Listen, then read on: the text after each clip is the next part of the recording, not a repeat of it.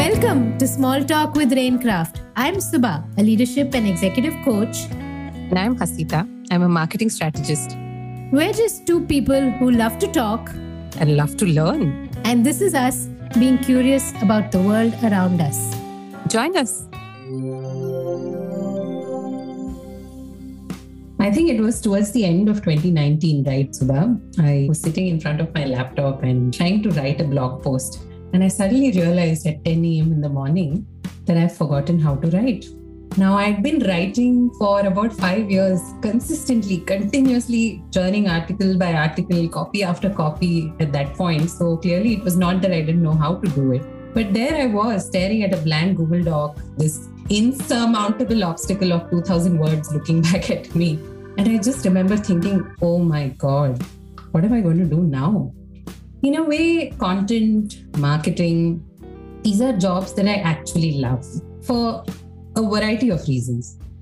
And yet, it's possible to come to hate them. That's what I've realized over a period of time. So, is that what in common parlance today is known as burnout? Welcome back, small talkers. Looks like today we are going to touch upon something that's been on many of our minds over the last few years burnout, stress, just a bit of disengagement with work, or maybe frustration at the amount of work. Let's see where all this is taking us and even try and figure out what it each means. You know, Hasita, it's interesting that you said 2019 because only around mid 2019, the WHO actually looked at the definition of burnout and they felt that, okay, let's add some clarity here because a lot of the onus is falling on the individual. So when we look at workplaces and someone says, hey, you look like you're just burnt out, then the problem is the persons. You need to go for yoga. You need to get some meditation classes, right? You need to fix it. So what the WHO did was they updated it to say that it is burnout is resulting from chronic workplace stress that has not been successfully managed. And essentially, what this did is that it raised the awareness of burnout and linked it specifically to work. That we need to pay attention to these occupational symptoms and find solutions that are fixing these toxic work environments. Because the stressors are coming from the job. I'm not walking in with burnout in the sense that I've not carried it there from somewhere else. It's what I'm doing in the day to day at work, wherever that may be, that needs attention.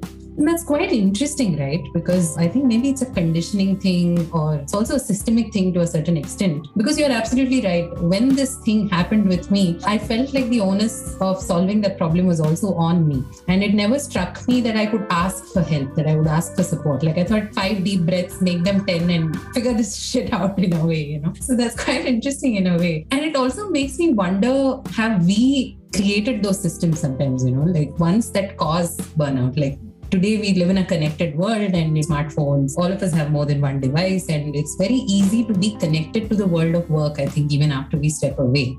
I wonder if that's got something to do with it. Very true. Like, you know, this just by definition, now we have shifted the responsibility for managing burnout from the individual to the organization, which means that leaders also have to build a burnout strategy, right? How do you keep tabs on your teams and how do you help them through such a phase or such a instance? And like you said, we've created it too. We've, you look at anybody's kind of definition of the work they do or the kind of teams they're building, we hear high performance teams, high potential do this, success first. And it's all coming at a cost. If nothing, the pandemic kind of helped many of us slow down a bit and say that, hey, life is still this okay. is the limit. Yeah, yeah coming back to your question, burnout is not about just a lot of hard work or overwork. So the manager who is kind of getting in there every day and fighting fires and fixing things and responding to cranky customers, etc., may just be, be perfectly fine. That's his job and he enjoys it and he gets it done. Yes, there's a lot to do, but he gets it done. But the quiet guy in the corner who is just not feeling valued or who is just not enjoying what he's doing, there's somebody that we need to check in on. And it also makes me think that maybe during the course of conversation, if I'm using words like hard to describe something, or if I'm saying things like I've been really busy, maybe those are the early signs in a way of recognizing that something is a little off kilter. Not that it's already gone off the rails, but probably that it needs attention, you know, it needs a little bit of TLC, so to speak. And I also have a question for you, Subha, on uh, exactly what you said, right? About the work that I do enjoy. And if I made a priority list of three things that are very, very important to me, work definitely figures over there. There's absolutely no question about that. But then what happens when this work component has gotten to a point where it's taking over maybe my priority item number two, priority item number three. So I'm busy to the extent that, say, for example, I can't meet my friends or I can't go swimming. Now, these are things that are important to me. And there is a certain amount of resentment that grows towards this thing that I love so much but then it's just taking over my life. So, how do I really address that? I think one is maybe to recognize that these periods of high stress happen in different parts of our life. I think for many of us, when it's about work, it kind of amplifies and becomes bigger and bigger in our mind because it's important. It's how we make our bread and butter. It's what our part of our identity is. It's how we define ourselves. So if that area of our life is not running smoothly, we tend to feel it more and we tend to even project it more. So if you think about our lives in general as moms, as parents, as family members, there have been times when, let's say, just parenting took a much larger part of our time and attention and mental or even just headspace. So there was, let's say, getting the kid into school for the first time, managing those first few weeks. Not every child adjusts easily. So you have some bit of stress around that. And you're trying to figure out how to manage childcare, etc., etc. And that's where your entire headspace is. But we don't think of that stress the way we do about work stress. So there are even periods of extensive elder care, or there are periods where a friend needs your help in some way or the other and you're devoting a lot of time and energy you're trying to prioritize etc i think stress for each of us is just a period of time when an overload of things to do and what we're actually struggling with is the prioritization, trying to get it all done, making those checklists, managing those checklists or to dos. But end of the day, we want to get it done. Yeah, you know, that is true.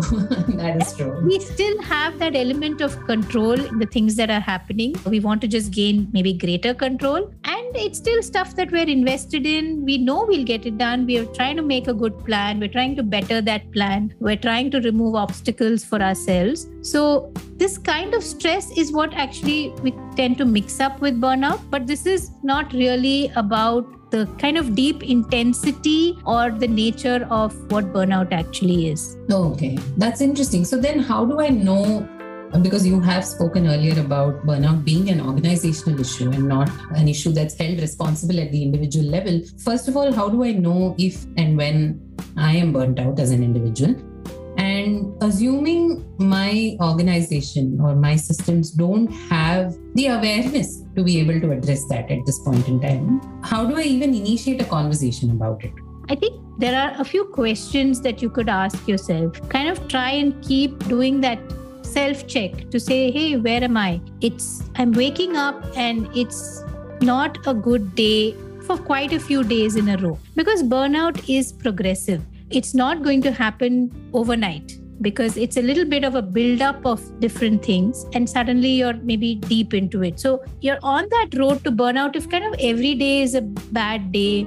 You're physically and mentally exhausted all the time and there is a great deal of detachment. You're more cynical and you're no longer feeling joy from things that you're used to bring you joy. So you're a little more negative than usual. The glass is half empty. And to add to that there's the lack of energy you're edgy. And you're just questioning hey what is all this for? What am i contributing to? What's the meaning here? Why am i working so hard? As you can see the concept of burnout is three very very very intense feelings of detachment of questioning your the value of it all what's it worth and physical mental just fatigue. Related to work right? And i'm going to keep bringing that up that it's related to what you identify as the core work that you do. Yeah yeah. And therefore the trigger originating from that work as well and i think one of the most common reasons for burnout, I am assuming, and probably we don't talk about it enough, is doing the work that you're good at, but doesn't necessarily make you happy on the inside. You know, there are so many things that we are good at, and I think we all find jobs where at least one or more of those skills is valued. But somewhere at some point, I think uh, we do start asking this question Am I doing this thing that makes me happy? Almost the question then could be like if i wasn't get paid to do this what is the thing that i would still continue to do and what is the thing that i would drop? And i'm just curious is it possible to be burnt out from not really living in a way to the thing that you are supposed to be doing really? Very much. I think one of the uh, most significant contributors to burnout is that feeling of being undervalued that could be coming from yourself or there could be workplace triggers that are telling you that or indicating that to you but there's a huge kind of let's say maybe just even a value mismatch that hey i kind of enjoy doing this i really for you maybe i you know i enjoy writing but that content writing space is no longer giving me joy because of the way the clients are asking for work or the way uh, I'm being compensated for it or the way my work is put out there. So many reasons. I enjoy writing, but it's not doing anything for me anymore. And so, like you said, that little bit of joy is gone, whatever I had. What could be useful to think about is that when you're feeling excessive stress, it's kind of like you feel like you're drowning. So you sense it, you know it, and you know that you have to reach out for that life jacket or that you know reach out for something nearby or just remember that you know how to swim or hold your breath and let your body come up. So you have a plan. You know you can do this right? Burnout on the other hand feels like you're just completely dried up from inside and you don't really notice it till it happens. Yeah, that's the tricky bit actually with burnout is that often I feel like it catches you by surprise. Like and I understand that it's a process and it's been ongoing for a while, but then suddenly you wake up one fine day and you're just feeling, you know, so bad. So one of the things that you can think about when you feel like, hey, this is the work I need to do, but it's not giving me that satisfaction, that joy, that just simple happiness, is to see how much of what I'm doing is because it's important and how much of what I'm doing is because it keeps me busy. And focusing on what's important work can be a great way to bring your mind back to hey, this is why I loved this, and this is what I want to be doing in this space, and this is what I want to say no to. A lot of times, burnout is simply because we don't know how to say no. Our control element is strong. We can't disconnect once we've committed, and we don't know how to say no. Yeah, yeah. And by then it feels like it's a bit too far gone to be able to pull back in a way. You're right. And also, I think it really makes me think about something that I probably like to call the core interest in a way, which I think is different for different people, right? I think the very reason why I moved into marketing at all is because of the scope for learning that it offers. And maybe that tells me something in the sense that if I wasn't getting paid, what is the thing that I would still do? I think I would still continue to learn about the world in one way or another. So just identifying that sometimes what's helped, and I think Subha, this is also thanks to your coaching interventions, is just taking that 30 minutes out to learn something and just to remind myself that I can still do this and it doesn't have to be about my work and then kind of continuing with the rest of the day. So that's been a bit helpful. So I think catching it early is important if we think about what could help us effectively deal with such a phase at work, definitely catching it early. And you can just ask yourself these simple questions. Maybe a check in with yourself once in every few weeks, right? Is there a lot of exhaustion? Is there detachment? Am I questioning the why? And if you're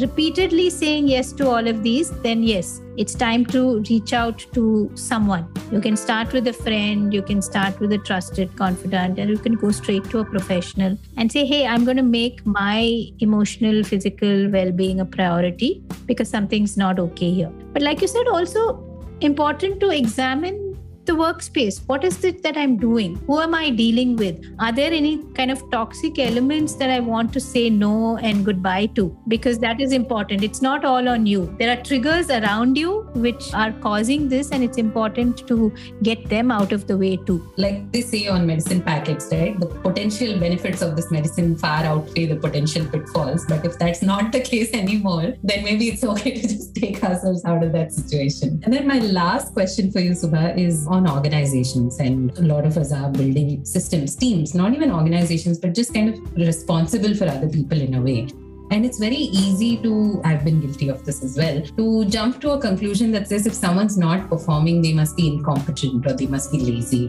When in reality, it could also be that they're feeling a certain amount of burnout. So, as a manager, how do you balance these two things and how do you know which is which? I think uh, as a manager, more and more now, check ins are so important. I think just conversations that are not just about work, but are about the person. So, and now as offices are opening up, or even if you're still in a virtual kind of setup, or like us, where it's always going to be a more or less a remote interaction, right? Check ins where you call up somebody on your team and just say, Hey, it's Friday. What are your plans for the weekend? How are you? How are you feeling? What went well this week for you? What are you dreading for next week? So many simple questions that can help you pick up are they in a good mind space? Do they need some kind of support and and also i think more and more it's just okay to ask hey do you need help I think the stigma around it from both sides, from asking and even saying, yeah, a bit too high in a way, you know. yeah, yeah. Like, I think it's okay to ask, do you need help? And if you're on the other side, again, it's okay to say, I need help or I don't need help. I'll figure it out. Give me time, but hey, why don't you just check in on me after a few weeks? Absolutely. So, what happened in 2019 then? I think I spent a lot of time really thinking through what was important to me, facilitated by a coach, and of course, the support of my family and friends. And I started actually making a list of things that made me happy. So, if I went for a coffee with a friend, I would say, This experience made me happy. And if I had a certain interaction at work that didn't make me happy, I would actually physically write it down and say, This didn't make me happy. And over a period of time, I think my brain started processing the fact that I'm allowed to have opinions on and choices in work. And as I made that choice, a lot of things thereafter panned out in some very interesting ways. I became a we in a way, and we became a team, and that's what is Motley Crew today. So, in a way, while I'm very, very thankful for the trigger, I'm also very cognizant of the fact that having the right support system, especially in cases of burnout, is so, so important and vital. And like you said, Subha, I think it could come from a professional, it could also come from friends, family. But these days, I do try. It's not always possible, but I do try and ask people, especially when they look a little wilted, I make it a point to ask them, hey, what's been up with you? Even if that's at work. And I've just stopped worrying about what the other person might think. And believe me, we've all been through a, a difficult few years. And when someone just does that simple check in, it matters and it's appreciated. Not everyone may respond in that way, but it's still important that we continue our check ins and receive the check ins also and try and say, oh, hey, thank you for that. Just thank you for looking out for me. I'm okay, or I'm getting better, or hey, no, I need help. All of those responses and anything else that's on your mind is perfectly fine because end of the day our mind and body is the only thing that we have control over. We need to prioritize that over everything else. That was a great conversation. And I think we touched upon a lot of things. We talked about what's burnout, what's stress, what could be some of the questions that you could ask yourself to remind you or to just check in on yourself, whether you're okay or not. What are some of the things that you need to think about at a workplace? If you are the team member, if you're the manager, if you're the leader. A lot of great questions from Hasita, as always, and loved having this conversation and hope you find it useful. Do let us know. Thanks.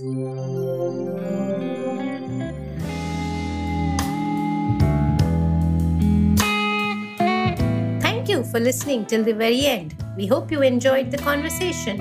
If you'd like to leave us a note about the episode, please do write in at connect at rainkraft.in or drop us a voice message at speakpipe.com slash rainkraft. All the details about our guest today and how you can find us on social media are available in the show notes. So please do have a read. And Catch you next time.